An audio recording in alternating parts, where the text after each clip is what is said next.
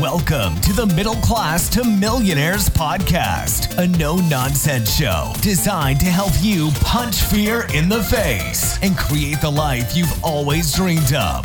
Now, here are your hosts, Vince and Christian. Hey everyone, welcome back to Middle Class to Millionaires. This is episode three. Today we're going to talk about real estate. My name is Vince.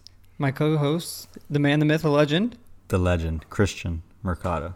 His name is actually not the legend, but he tries to put it on his license. they don't let him at the DMV. Go. so we're gonna. All right. So we were. Um, it was recommended to us that By we, a fellow listener. Yes, by a fellow listener, uh, my wife, that we uh, kind of open up some small talk. But uh, at least for me, I'm not very good at small talk. I hate small talk. This is our fifth or sixth try, uh, time trying to small talk it. so um, Yep, I've deleted the audio. I think this, yeah, this is number six. yeah. So on that note, I guess we can just jump right in. Let's just get to it. All right, let's do it. What are we talking about today? Today we're talking about real estate. Ooh, so, real estate. yeah, let's What's that? Let's try to keep it under an hour because I think we could talk about this thing for This is true. This is for, true. for many days. So, on today's show, we're going to talk about some of the basics of real estate investing. We're not going to get into too much detail. We'll save that for another episode. Um, but today, we'll at least cover, you know, what is real estate investing and some of the some of the ways that you can build wealth through real estate investing. We have uh, just a couple points to talk on, and then we'll kind of expand on those. So, uh, I will kick it to Christian to start us off. All right. First of all, um, to my stock market investors out there, did you hear what happened yesterday? What happened? Who Uh, crashed? The Dow tumbled more than a thousand points, and it's marked its third worst point drop in history. It's a good day to be a real estate investor. Apparently, it is. Yikes. so uh, you know that's that's why, uh, at least me personally, I, I prefer real estate over.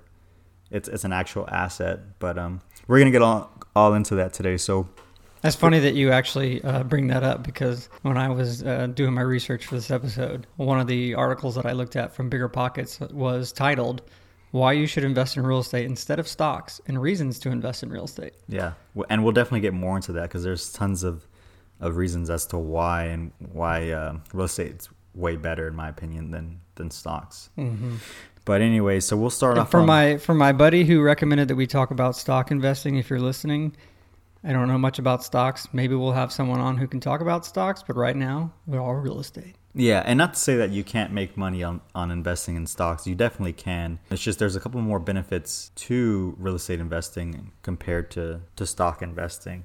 All right, so we're, if you might have wondered what is real estate and where does real estate come from, Um, well, the word real, as it's used in real property or real estate, is actually archaic.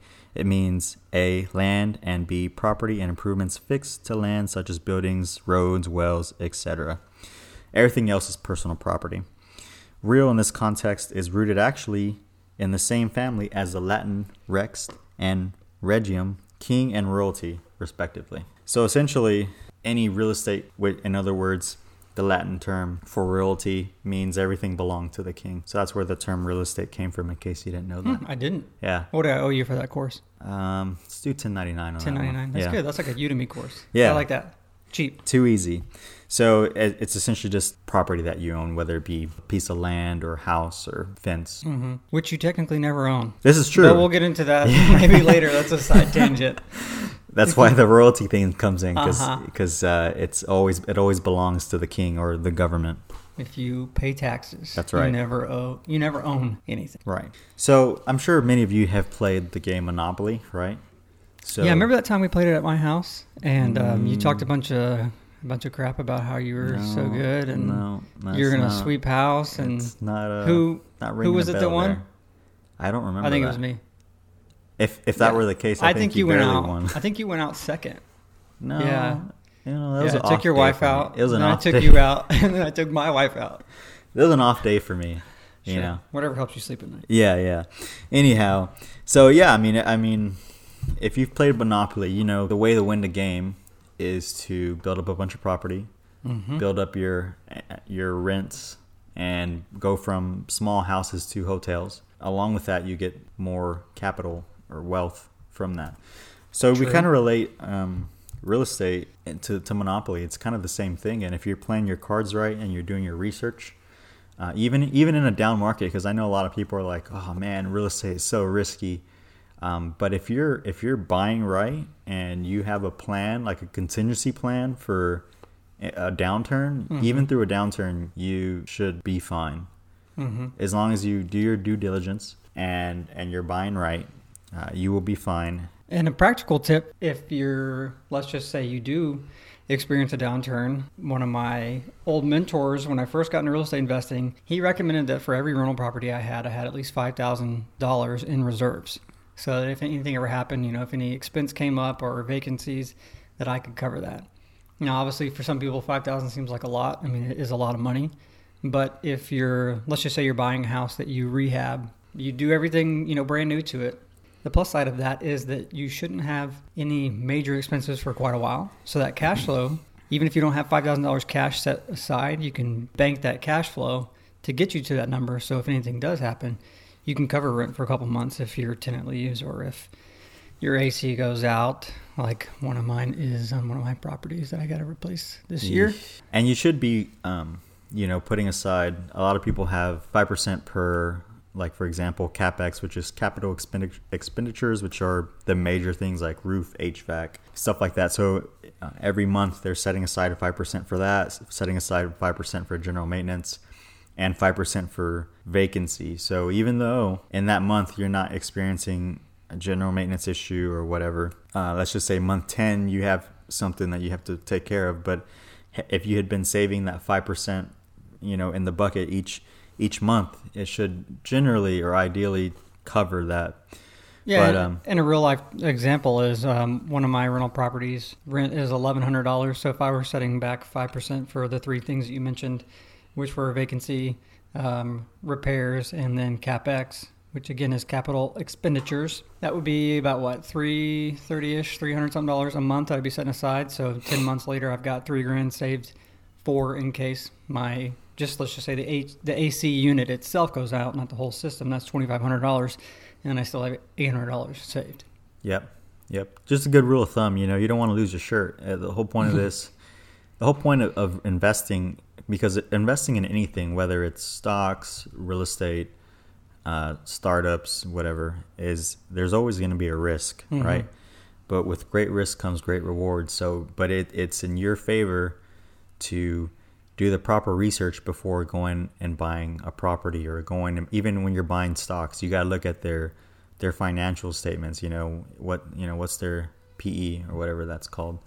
Um, so you have to do your research first but and, and also just set aside having money set aside per property will benefit you in the long run mm-hmm. and set you up for success. For sure. All right so well, a lot of people will ask me actually if I'm a real estate agent, and I'm not a real estate agent. So we're going to briefly discuss real estate agent versus real estate investor. Now, Vince over here is also an agent, so you want to talk a little bit about that? Sure. So uh, it, fairly simple, so I'll try not to get too detailed, but a real estate investor is someone who purchases properties with the intent to obviously make a profit, whether it's holding it as a rental property, flipping it for a large sum, or the other many things that we could talk about as far as real estate investing, but the two that most people know is rental rental property investing and flipping. Now, a real estate investor, most of them generally, just for sake of this topic, do not have a real estate license. There's some legalities that you could get into, but um, just for the sake of explaining the two, a real estate investor again generally doesn't have a license. Not all of them. I'm an investor. I have a license. But a real estate agent is someone who is licensed through whatever state that they're practicing real estate in. So they're able to have a little bit more freedom as far as getting into properties that are listed on MLS. For simple terms, a real estate agent is just someone who, who practices real estate. Kind of like you have to go to law school to be an attorney, you have to get your license to represent sellers and buyers as their agent. And that's that's like the traditional way of buying a house. Like you if you're traditionally going to a bank to get a traditional loan, you have to get a realtor, all right? You, to get a to represent you or 99% of the time. Yeah. Some people want to represent themselves, but then they the issue is they try to well, for one, most people don't understand, let's just say for for the sake of this conversation, Texas. Texas real estate. It's called the TREC 1 to 4, which stands for the Texas Real Estate Commission. So the TREC 1 to 4, the contract is 10 pages. There's a lot of stuff that you have to know as far as what you're actually signing up for because that is a legally binding document and you can be sued if you don't follow it. verbatim. So one of the thing, the benefits of working with an agent, the caveat is an agent who is good, because not all of them are. There are a lot of good ones, so I'm going to be nice. But the benefit of working with an agent is you're working with someone who understands, for the most part, real estate slash not really law because they, we can't practice law, but at least they understand the contract, so they can represent you and they have your best interests in mind um, when you're either buying or selling your house. Yeah, and that's that's on the traditional route because a lot of uh, real estate agents don't really understand the life of an investor Mm-hmm. and how it works or how they do things or how they operate. So, um, you know, it's it's. I mean, you can you can go both right ways. Right, like Vince here, he's a, he's an agent and he's also an investor, and he also gets his fees off of listings, and it just depends. You got to weigh out whether or not it's going to benefit you. You know, if you're if you're buying deals off the MLS, you save money there. So True, or if you're listing. yeah, One of the reasons why I got my license, I I had gotten it back in 2013, then I let it expire, then I got it again when I got back into this in 2017. But I got it for the sake of I don't have to wait on anyone to see houses. Mhm. I can see any house I want. that's on market. Yeah, that's on market, meaning on MLS. You know, something you see typically for most people these days is Zillow or Trulia. Um, I can run my own comps. Comps means comparables, so I can compare houses to figure out what a house I may per- be purchasing, what it might be worth once I fix it up. I can list my own properties, which means I don't have to pay three percent, Oop. uh-huh, which saves literally thousands with the amount of properties that I have been doing and what we're ramping up to. I mean, we're talking a lot of money Yeah. and then I can do listings like when you have those, you know, two houses that you just sold. You know, I do flat fee listings, so it's a little bit cheaper than most traditional agents, but I still make some side money there, which more or less pays for me being an agent for that year. Yeah, because you got your brokerage Yeah. fee. I got board dues, and then you have to pay fees for having your um, Supra key, which is how agents get into houses. And that's what typically a couple thousand a year. Um, you know, I've never done, done the math, and I probably should, but it's probably fifteen hundred to two thousand a year. So if you're only if you're only uh, you know doing one deal as a real estate agent, or if you're wanting to do one deal, maybe it doesn't make sense. But if you're doing multiple, then maybe you got you got a uh, some savings there. Yeah, and I would say if you're doing two or more deals a year, I think you should consider being an agent just for the simple fact of saving money. A lot of things that you have to be careful with, though, when you're an agent, things you have to disclose, uh, stuff like that. So it may not be for you. That's something that you should probably research on your own. But at least for me, from a financial standpoint, it makes sense for me to be an agent. I don't wor- work with buyers, period. Only sellers, and that's select sellers that I choose. So for me, it makes sense. Yeah, it doesn't make sense for me to have a license because I can use old Vince here. Old Vin. Was List that a knock my- on my age? Uh, it could be. It probably was. Oof, sorry, Hmm. buddy. That's like But- three shows. I think every show you've knocked on my age. Well, you are older. Well, I'm only 29 No, you're not. for the fourth time. You're like halfway to 66. Wow, you're good at math. Anyways, so I mean, you can partner with agents if if they understand the investing world and you know have them list your properties as well. I don't think I'll ever be an agent myself. yeah, for you, I don't think it makes sense because you know we're uh, business partners in two different ventures right now. So Yeah, uh, at least on the Airbnb side, there's no literally no point. yeah, not not at all. Um, But on the other side of the flipping and stuff that we're doing, you know, for you, you save the money for me to do the work. It's true. I mean, it makes sense for you. And For I, sure. you know, I get you comps most of the time as soon as you want them. Yeah, sometimes you have to wait. Sometimes you're a little slow. You know. Well, you know, I got Hey. two kids who are demanding, so it's all good. No, I appreciate that. That's awesome that you do that for me. But um, I'll charge you ninety nine dollars for instant comps if you want. You can do that. yeah, right. Okay. Anyways, so I mean, now you guys got an idea of the difference between an investor and an an agent, and you don't have to be an agent to sell or buy real estate. Um, True, which is a common myth. yeah, people people always ask if I'm an agent. I'm like, no, I'm not an agent. Mm-hmm. But um, so there you go. There you have it. Yeah. Well, hopping on from that, we're going to talk into um, perhaps what the different types of real estate. So we'll touch just briefly on that. So, for example, um, and then and then after this, we could possibly go into the uh, the benefits. Sure. Okay, so so there's a couple different spaces in in real estate. People, you know, when they think real estate, they probably might just think about houses, and it really is way more than that. You have the single family space. Single family means a one to four unit dwelling, which Yep. is a your normal house that you see in your subdivision, Yep. to a duplex, triplex, and a quad, which is you know two units, three units, or four units that are combined. and those fall under comps. So it's it's basically what the other houses in the area have sold for that are comparable to your size, your year, build. Um, Square footage. yeah, if it has a pool, a garage. So there's a lot of variables in there that, but it all depends on what the other house that looks exactly like yours sold for, essentially.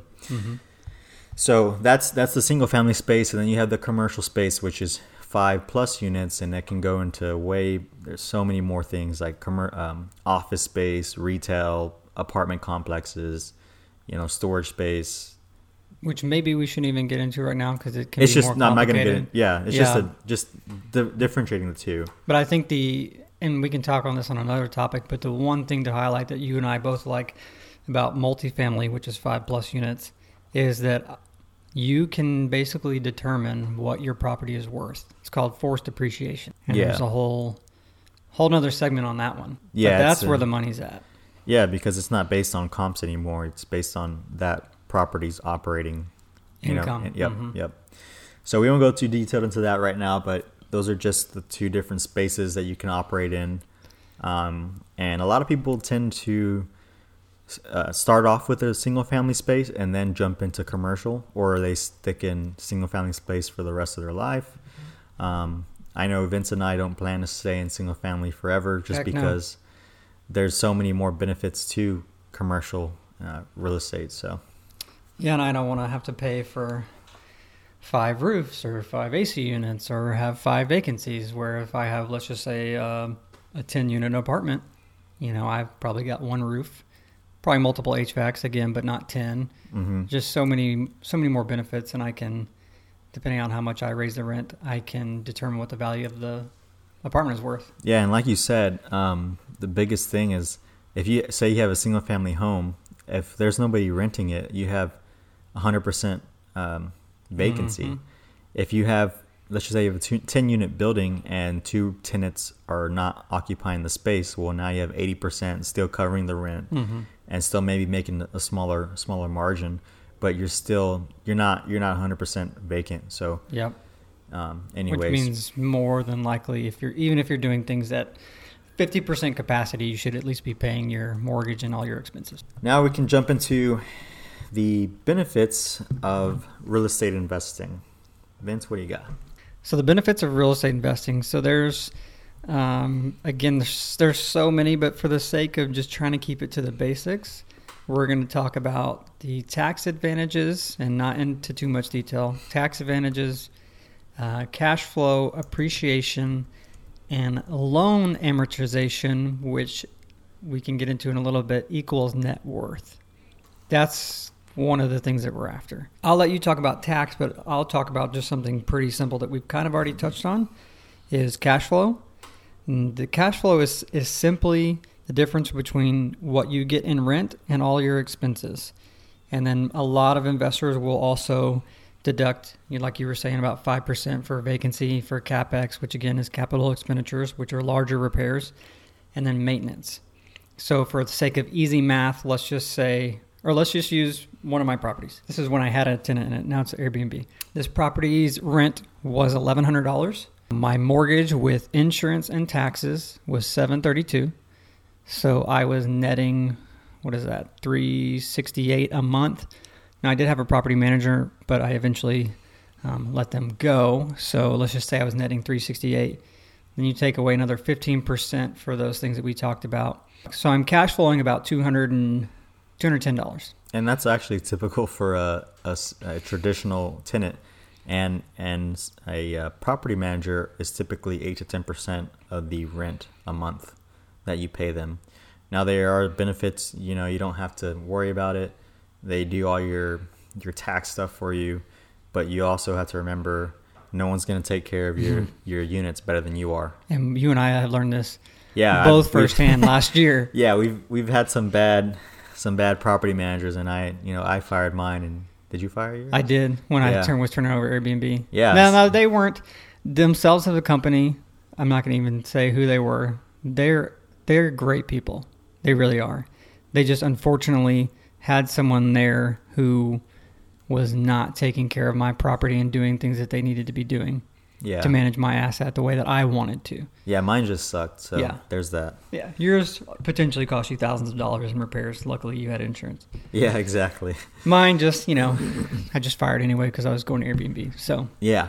um, but cash flow, like I know we're we're talking about middle class to millionaires. Probably doesn't sound like you're gonna become a millionaire on two hundred dollars And a it's month. not it's And not you're not. it's not a get rich overnight game. This really isn't. This is even if you're, you know, just killing the game out there, it's still it's still a road, Mm-hmm. you know? It's still going to take you a few few years to 10 years. Yeah, and I have something on that, but before I say that, real estate definitely is not a get rich quick game.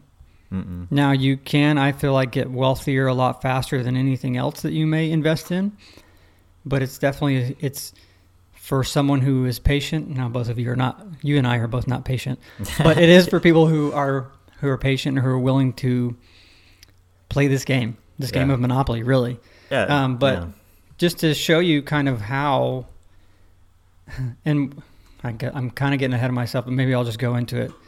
So one of the other factors of real estate investing is appreciation um, and loan amortization. Before you get into that, I just want you guys to know that although no investment can offer, you know, a guaranteed of profit or even the protection of your principal, but historically, real estate has been one of the best classes of investments for many many years. I mean, it has there's potent there's many advantages and you can even have potential gains with real estate and, a lot of the time uh, one of the things I do is I don't speculate on appreciation. Um, so I, I look at the cash flow first, and I, and if it appreciates, well, that's even better for me. That's But- just icing on the cake. yeah, but you don't want to buy off of speculating appreciation. That's how a lot of people have failed in crashes. Yep. So so relying off that cash flow is, is the best the best bet for you. But just an example, uh, and I, we can cover this in here in a little bit. But let's just say you're able to save your cash flow.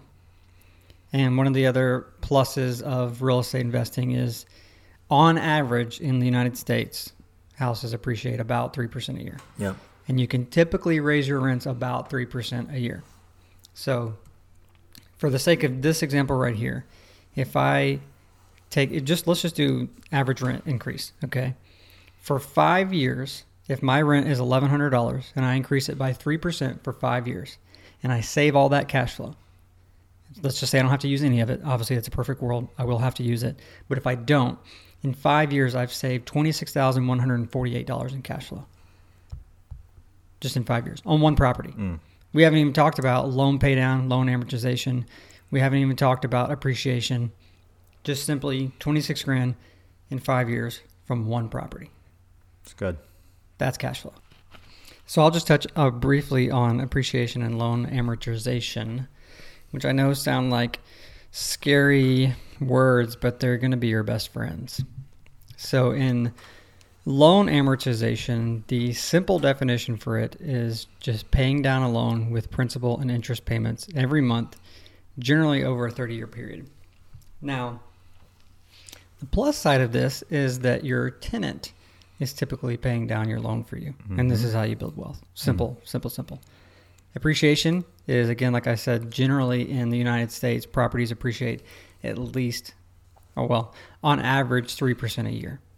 So when you make good investment by buying at the right price in the right area, you increase your wealth through loan amortization via your tenant paying down your debt, which creates equity, which creates net worth, but you also reap the benefits or the icing on the cake through appreciation. And then tax benefits, et cetera, which we'll get into a sec- in a second. For those of you who like math, I like math. I'm generally pretty good at it. Now I did have to use have to use a calculator for this, but it's because it's this is big math, big boy math. Based on a three percent average annual appreciation, let's just take my property that I keep talking about. When I bought it, it appraised for 120 grand. So in 30 years, based on three percent, the house would be worth $291,271.50, which is pretty epic. You know, that's obviously it's 30 years, seems like forever. But think about it, my property value has gone up 170,000 in 30 years, which again maybe doesn't sound that great over 30 years, but if you talk about loan pay down, and the loan is paid down or paid off.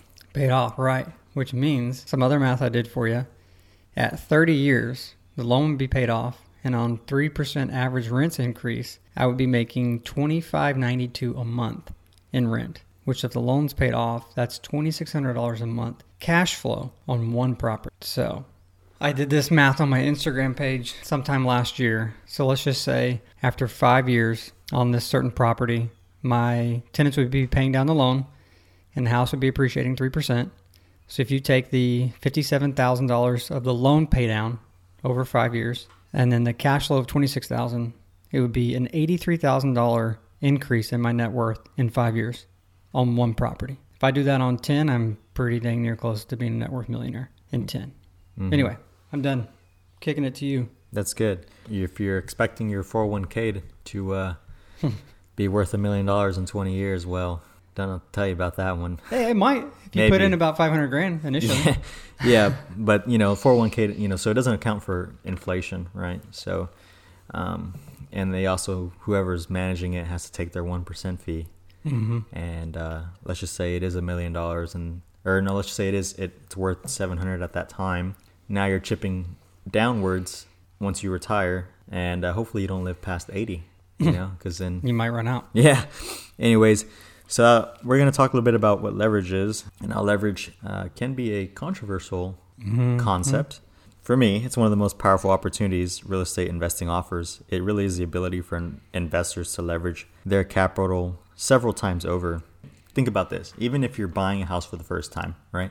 Most people, actually, let's just say 99.9% of people can't buy a $200,000 house cash. Yep. Yeah, it just it's not happening. So even if you're just buying one home and you put it on a mortgage, even if you have twenty percent, you're still leveraging.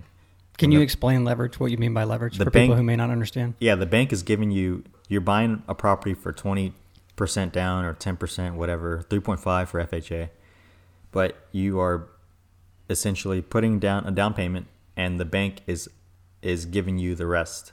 That's what leverage is. So, So you're using their money yep, to buy your property. Yeah, it's borrowed funds to invest in a piece of real estate that you could not, you know, purchase outright. Now there's there's benefit to this if you do it the right way and and if you're doing it for investment purposes. Um, because first of all, purchasing a home it, it, it's it's a liability as opposed to an asset because if it's taking money out of your pocket, it's li- it's a liability. It, it it does build appreciation, which I understand, and mm-hmm. but unless you're renting out rooms and stuff, at that time, it's a liability. I have mixed emotions or mixed feelings about that. I I, mean, do. could I do agree with Robert Kiyosaki, who says it's a liability, or whoever else says it's a liability. But I also, in a sense, see it as an asset. Yeah, but I mean, I'm saying at that. So if But you're I- paying, what you're saying. You're paying a mortgage. You're you're paying, you know, 18, 1500 bucks a month. That's coming out of your pocket. Mm-hmm. So I mean, there's ways that you can um, that you can decrease that. I used to when it, on the first house that I bought, I used to rent a room out. I was paying half the mortgage at that point, which was definitely a help. So You had a buddy staying with you. yeah, I had a friend living with me. Mm-hmm. Uh, that's could be what's called house hacking, which is you can do that with a multiple unit as well. Um, you know, living House hacking is brilliant. Go to Bigger Pockets right now Yeah. and look up house hacking. house hacking is great. You could buy a triplex or duplex or fourplex, live in one unit and rent the others out, and you know, essentially those those tenants are paying your mortgage, which is great. Living for free. I like that. Yeah. Now that might work best if you're single It's true. and you know not married with kids but still it's it's a great it's a great way to get in and a great way for someone to pay your mortgage off for you Yeah, I think house hacking. Um, let's just say you you're someone who who wants to get into real estate investing. Maybe you do have enough for let's just say three and a half percent down. You talked about the FHA loan, which I I'm gonna hopefully don't botch this. Is the Federal Housing Administration? It's Yeah, a loan. a government loan Yeah, it's government loans for for first time home buyers. But you can let's just say you find a duplex. A duplex is two units that are uh, part of one property. So it's actually one it's one house that's two units. You can purchase that with a government loan and then you can rent out the other side. So let's just say you buy a duplex and your mortgage is I don't know, let's just say $1300. And then the rents in that area for your for that let's just say size size of the other side of your duplex is a thousand dollars. Let's just say thirteen hundred. you can essentially house hack, get someone to rent out the other side, and they're paying down your mortgage. Yeah. You're you're basically living for free, and you're reaping all the other benefits that we talked about in rental property investing. For sure. So, I mean, leverage leverage is a powerful tool if used properly. I think it's truly a way for just any regular person to become wealthy. I like leverage. Yeah, leverage you, is great. You know how I leverage money, and I talk about this a lot on my Instagram page. Which, if you want to follow me, it's the Russell Investments, R U S S E L L Investments. Yeah, I just use my personal, the Christian Mercado. Follow, Follow him. me. Good stuff. His stories are great. A lot of fire in there. Mm, lots of Um, motivation. So on there, I talk a lot about how I do what I do, which I post about on Instagram and Facebook all the time. So I've been doing real estate investing for almost three years. Uh, Christian, how much money have I used of my own money to purchase property? Big fat zero. It's actually a little more. What? Maybe uh, a couple thousand. About. Yeah. So on which maybe seems like a lot or maybe seems like a little if you're an experienced investor. So I have done probably I don't know the number anymore. 10 to 12, 13 something remodels slash flips slash holds. And each time I use leverage. So I use either what's called a hard money lender, which is just a short term loan which is kind of expensive, but if you're a new investor, it's kind of what you have to do. It's a great I- way to break in without. It is. I, I honestly think it's probably one of the best ways to break in because a bank, if you if you don't have any track record, a bank's not gonna just lend you money. No, and you experienced that when you first started out. Yeah, not to not for investment property. They'll give you money all day for a house, but Uh-huh. Yes. yeah. So I eventually went from hard money lending to a local bank to purchase these properties, uh, and they would finance a certain percentage of what the house would appraise for, and but they still required ten percent So what I did was I leveraged someone else's money, which is called a private investor. So that private, yeah, gap funding, that private investor covered my ten percent down. They covered my closing costs.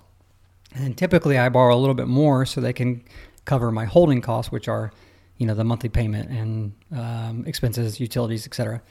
So I'm almost quite literally, I'm not out of pocket any of my own money.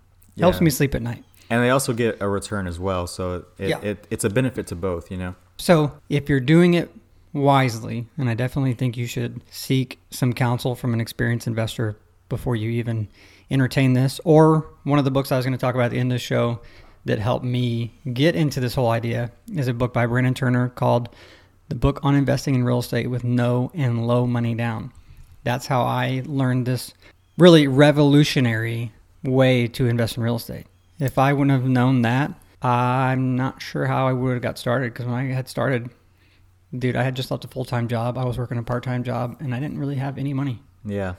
So leverage, thank you. That's good. Here's another example of leverage. So a lot of the times I hear people say, "Well, I'll just pay off my house first and then I'll rent it out." Hmm. first of all, that's going to take you 30 years. Second, here's an example. If you had $100,000 to invest and you wanted to get into real estate, you can either purchase a $100,000 house, just just $100,000 house. Mm-hmm. Let's just say the rent is 1400, right? So, with the 1400 non-leveraged, your rent is 1400 let's just say monthly expenses 450 your cash flow 950 right so or leveraged you can buy four houses with 25k down on each one Mm-hmm. um, four hundred thousand dollar houses with 25k down on each each is renting $1400 a month all right so rent 1400 times 4 is 5600 your monthly expenses 450 times 4 1800 and your interest on the loan you know let's just say 195 on the 4 780 so uh, your cash flow plus your loan pay down you are at a positive $3020 Not taking into account what Well, your close- mortgage might be. this is just the cash flow portion Okay. Yeah. Okay. Yeah, I like that example because that's instead of paying hundred thousand dollars for one property using all your cash, you're literally cash poor. You have one property, yeah, that's making you maybe nine hundred bucks a month or whatever that net was, and you're building, let's just say, um, equity slash net worth on one property. Now, if I leverage that hundred thousand dollars cash, I'm got four tenants paying down four mortgages, and I have appreciation working for me on four properties, which means I have four properties increasing my net worth. Yeah. So that 5600 was is is the total gross. Mm-hmm. The 3020 is cash flow. Oh, okay. because Gotcha. on a hundred thousand dollar house, you know your monthly might be four or five hundred uh, dollars, True. um, somewhere around, somewhere in that ballpark, you know. And then um, if you have four of them and you're renting fourteen hundred, you know you can do the math there. But if you're able to find something like that, definitely jump on that because Mm-hmm. depending on what market you're in, that's going to be a lot harder to come by. But they're out there, especially if you live in a low a low tax or a, a cheaper tax area. Yeah, unlike Texas where property taxes are terrible. Yeah, they're really high. But at least we're not California. This is true. Sorry to my California friends out there. All right, so next we can talk a little bit about the tax advantages and Sure. And a lot of people don't know the tax advantages that come with real estate. Um, there's several different types of tax benefits. Let's just talk about one, which is depreciation. Now, what depreciation is, it's a way to reduce your taxes, and what you want to do is you're accelerating your depreciation. And the way you do that is through um, cost segregation. Now, what that is is when you buy a piece of real estate, you know, you, you bought the land, you bought the building, but you also bought the improvements of the land. Okay.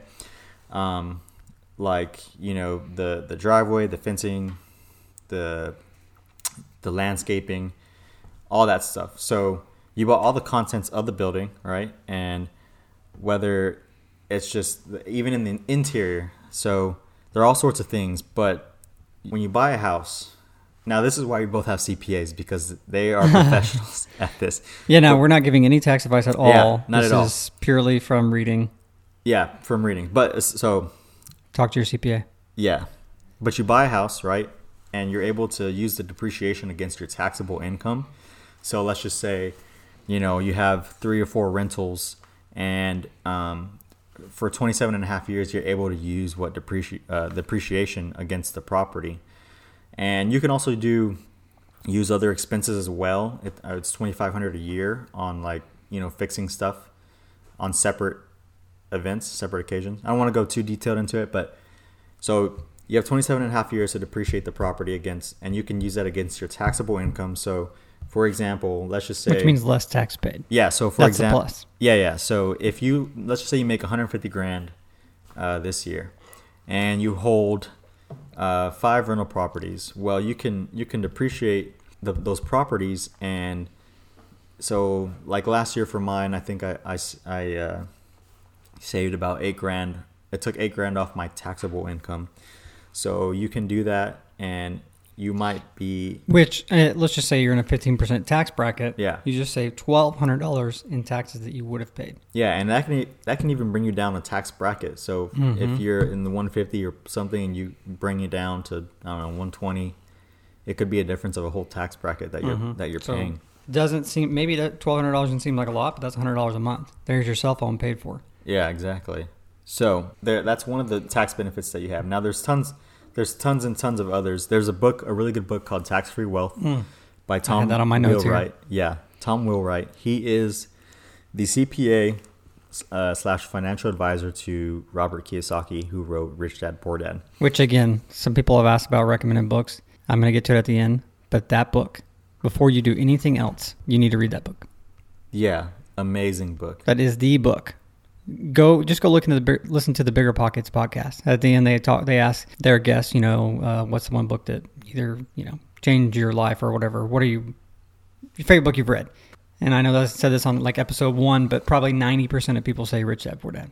Yeah, If you want to shift your mindset, I mean, it, it literally changed my life. Yeah, it was a great book. So that that book is also a fantastic one. It's um, I listened to it a couple months ago.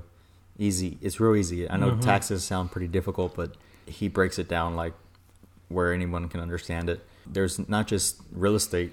He doesn't just talk about real estate tax advantages, but he goes into investing in oil companies and talks about you know asset protection, you know uh, self-directed R, uh, R IRAs and and just tons and tons of different tax strategies that can essentially just lower your taxable income and you know set you up for the future.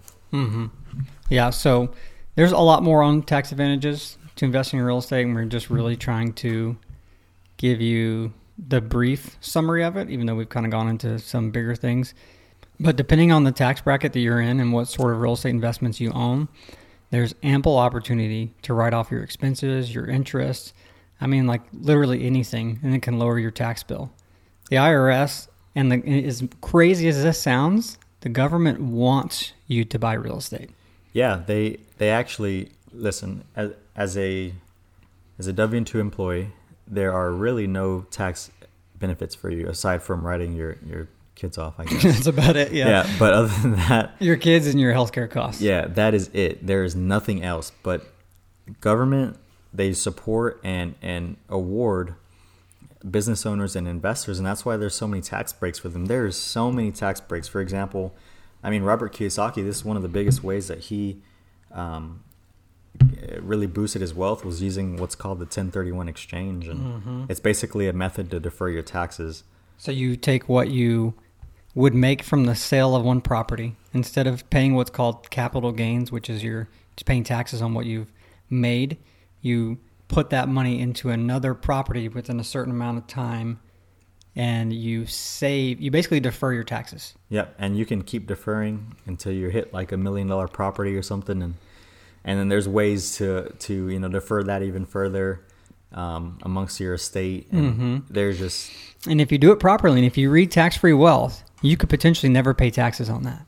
yeah, there there's I was reading some some um, there's some some people in there that were worth you know maybe 10 million before when they're alive and then once their estate pa- passed they're worth like a million dollars through and obviously because over 10 million i think they might have increased it but over i think it's over 13 or million or something like that you have to pay taxes on the state It's called a death tax, yeah you have to pay taxes on your on your death if you built such a large wealth and there is and that goes on to your kids. Yeah. they're the ones that have to pay the tax. So there are certainly ways to decrease that if you're if you're doing the right estate planning and and whatnot. And there are people who may or may not be running for office who want to take more of your money when you die. Oof! Don't. I'm not get going to get there. I'm not going to. I'm not going to. I'm staying away.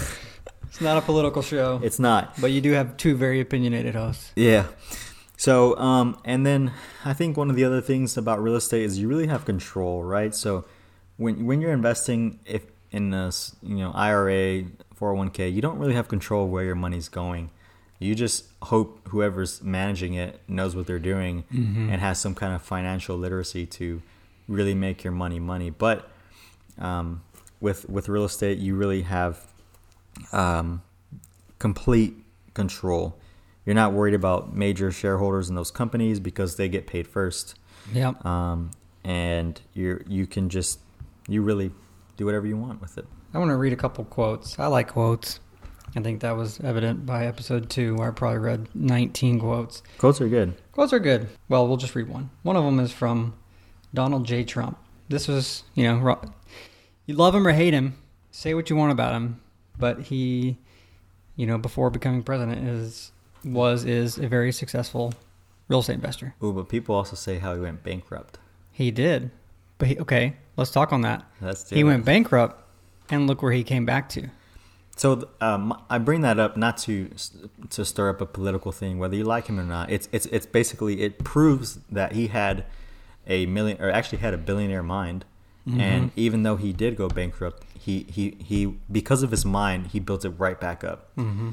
And and the whole thing is you know with with investing and and with growing your wealth comes might come some failures. You know I'm not Sure. wishing that upon anybody.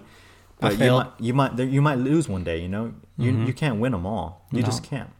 So if you have the mindset to overcome that, you can build it right back up and even tenfold it. Mm-hmm. Yeah. Yeah, it's all how you learn from your mistakes. I was looking for a quote behind you. Okay. yeah, that's why I looked past you. But um, yeah, it's all it's the mindset. If you have the mindset of a millionaire or a billionaire, you have the mindset that you know, okay, even if I failed, I'm going to pick back up and I'm going to keep going. That's what that's what makes successful people. It's their mindset, which we really tried to hammer in on episode one and two, because all the stuff that we're going to talk about, if you can have this type of mindset, you really can succeed, mm-hmm. even if you fail.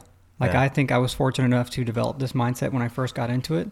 And you know, I, I had the potential of just giving up again and going back to a W two. You know, I was dude, this is gonna sound crazy, but I was because of that guru program that I paid for and the debt that I took out on that house, I was almost sixty thousand dollars in debt. Guru. not including our house or any anything else. You know, and now um, I can say that we're debt free besides our house and our other mortgages for properties, but personal debt completely Yeah. debt free. Yeah. But the quote I was going to read from Donald Trump is real estate, it's tangible, it's solid, it's beautiful, it's artistic from my standpoint, and I just love real estate. I agree with the dude. Like, it's, you're talking about control, like, uh, you know, you just have complete control over your properties. You, again, if you manage them yourself, there's just more freedom to do what you want with your properties rather than stocks Right. because you're the only owner. Right. You can control 100% of it. hmm Um, his daughter says, I made a tremendous amount of money on real estate. I'll take real estate rather than go to Wall Street and get a 2.8% return. Forget about it. Yeah. Forget about it. Forget about it. Yeah, that's good. Um, so there, I mean, there, man, there are so many different advantages to to real estate, and it's one of the reasons why I love it. It's definitely been beneficial to me and uh, my family. Mm-hmm. Just one more, one more quote. It's again, it's from Donald Trump, but you know what it, it is. What it is. He says, "Every day you'll have opportunities to take chances and to work outside your safety net. Sure, it's a lot easier to stay in your comfort zone. In my case, business suits and real estate. But sometimes you have to take risks. When the risks pay off, that's when you reap the biggest rewards.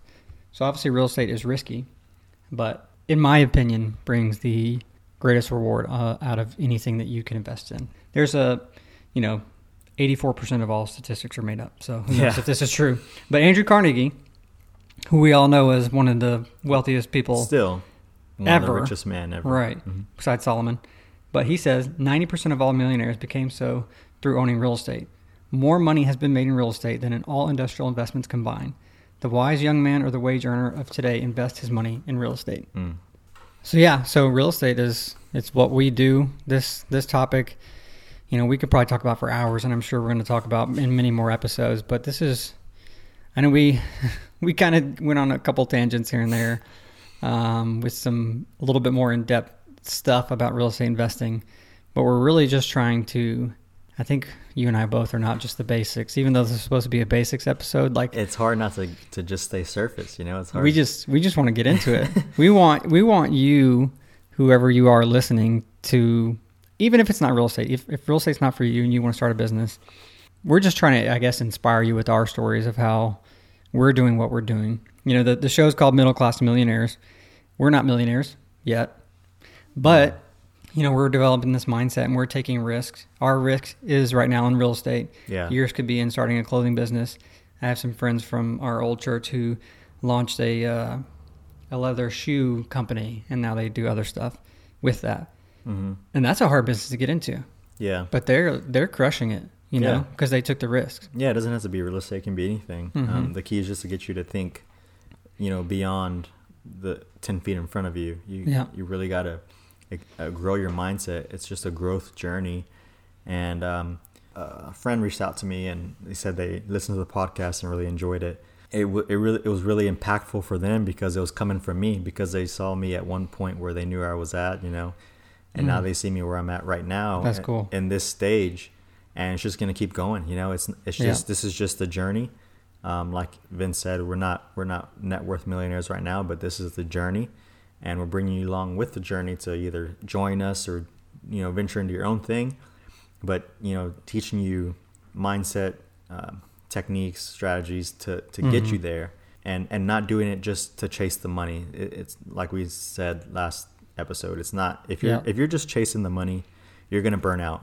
You're gonna burn out. You got to find your why, Mhm. and then once you find your why, you you learn the strategy and then you take action.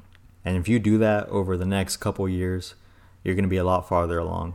Yeah, I mean, you know, I'm, I'm not going to share my number, but you know, when I that again, when I was sixty grand in debt, if you include our house, my net worth was way in the negative. Now it's not. Um, so we're just trying to show you, like, we're just average dudes. I mean, I Mhm. think we're above average because of the way we think, but we've trained our minds to think that way. I'm not trying to be arrogant. We've trained our minds to have this mindset. So we're just trying to bring people along in the journey from middle class to millionaires, even though we both were at one point pretty poor. I don't even think even middle class would be. Yeah, we were. Yeah, what that was there. a journey in itself, just getting Uh-huh. to middle class. yeah. So we're just trying to inspire you. You know, maybe the first two episodes were kind of um, they were kind of raw, and maybe maybe we pushed some buttons we got a one star review. Maybe we pushed that person's button. Hey, they're not ready. That's They're not ready, yeah. But we're here. Here's what I was thinking about last night. Actually, I was laying in bed and I was thinking, like, you know, I I want this to be like an inspirational show. So I said it on the second episode, but I'm going to say it again. Life is so short. You literally have one opportunity to do this. You have one chance to leave a legacy for your kids, for your wife, for your family, for your grandkids, your great grandkids. You get one chance. So, a lot of people get hung up on fear, fear of failing, fear of what other people will think if you fail, all these things. Who cares? At the end of the day, the legacy you leave behind, the people you're able to impact along the way, the charities that you're able to give to, the ministries you're able to start or support, like that's way more worth it than any potential fear of failure. Gary Vee said something I don't I don't know how long ago. I think I, this quote I'm about to read is from a post I made in April of last year. But he said it's the stuff that you don't do that bothers you. For the entrepreneurs that haven't decided to take that leap, I implore you to do so right away because this window closes too. The one thing I ask you to do is not look back and regret that you wavered on the moment that was available to you. Mm. You get one shot. Yeah. Take it. Sweet. Well, hey, if you made it this far, I don't know how long this episode is going to end up being, but if you made it this far, thank you for sticking with us. Uh, I'm, we're going to, I'm going to read off some recommended books. I had a couple people ask about books that they could read, and even one person, one of the reviews is from a friend of ours, uh, said that some of the books he rec- that we recommended, he re- started reading right away, which Mm. is awesome. Yeah. Like that's an action taker. So some of these books we've already mentioned, but uh, we're gonna have the recommended reading for you. I mean, you know, no book reports due, but I'm gonna put this in the show notes as well. But here are ten books that we that we really recommend. Like if if real estate is your thing, or if just starting a business, a lot of these are on mindset. If you want to level up, these are books you should read. Period. First one's called The ABCs of Real Estate Investing. I don't remember who it's by, um, but it's the only one you're going to find. ABCs of Real Estate Investing is just a general overview about real estate. One of them already mentioned by Brandon Turner is the book on investing in real estate with no and low money down. Rich Dad Poor Dad by Robert Kiyosaki. Think and Grow Rich. I can't remember who that's by. Napoleon Hill. Yeah. Uh, incorporate and grow rich. This is a favorite of mine because my wife and I have a corporation, and there are so many tax benefits to having a corporation versus just a regular LLC or being a sole proprietor that will literally increase your net worth. Uh, tax free wealth. Christian talked about that one. We've talked about this one on, I think, both episodes. Secrets of a Millionaire Mind. That one, if you if you want to laugh while you listen to this book, download the one that's um, narrated by the author himself. He's uh, quite the quirky guy. then you have Cash Flow Quadrant by Robert Kiyosaki again. 10x Rule by Grant Cardone, and then Millionaire Millionaire Next Door. Now that one right there, if you if your goal is to become wealthy for whatever your reasons are, again we're all we're all doing this for the why. But if you want to see your net worth drastically increase, then you have to think like a millionaire does, and that book will change your life. With that, hey, again, thanks. If you made it to the end, this was a long one, but we hope we hope it spoke to you, and we'll see you on the next episode. We'll see ya. This episode of the Middle Class to Millionaires podcast has ended, but be sure to subscribe for more tips and strategies on entrepreneurship, life, and business to help you create the life you've always dreamed of. Don't forget to rate and review so we can continue to bring you the best content on planet Earth.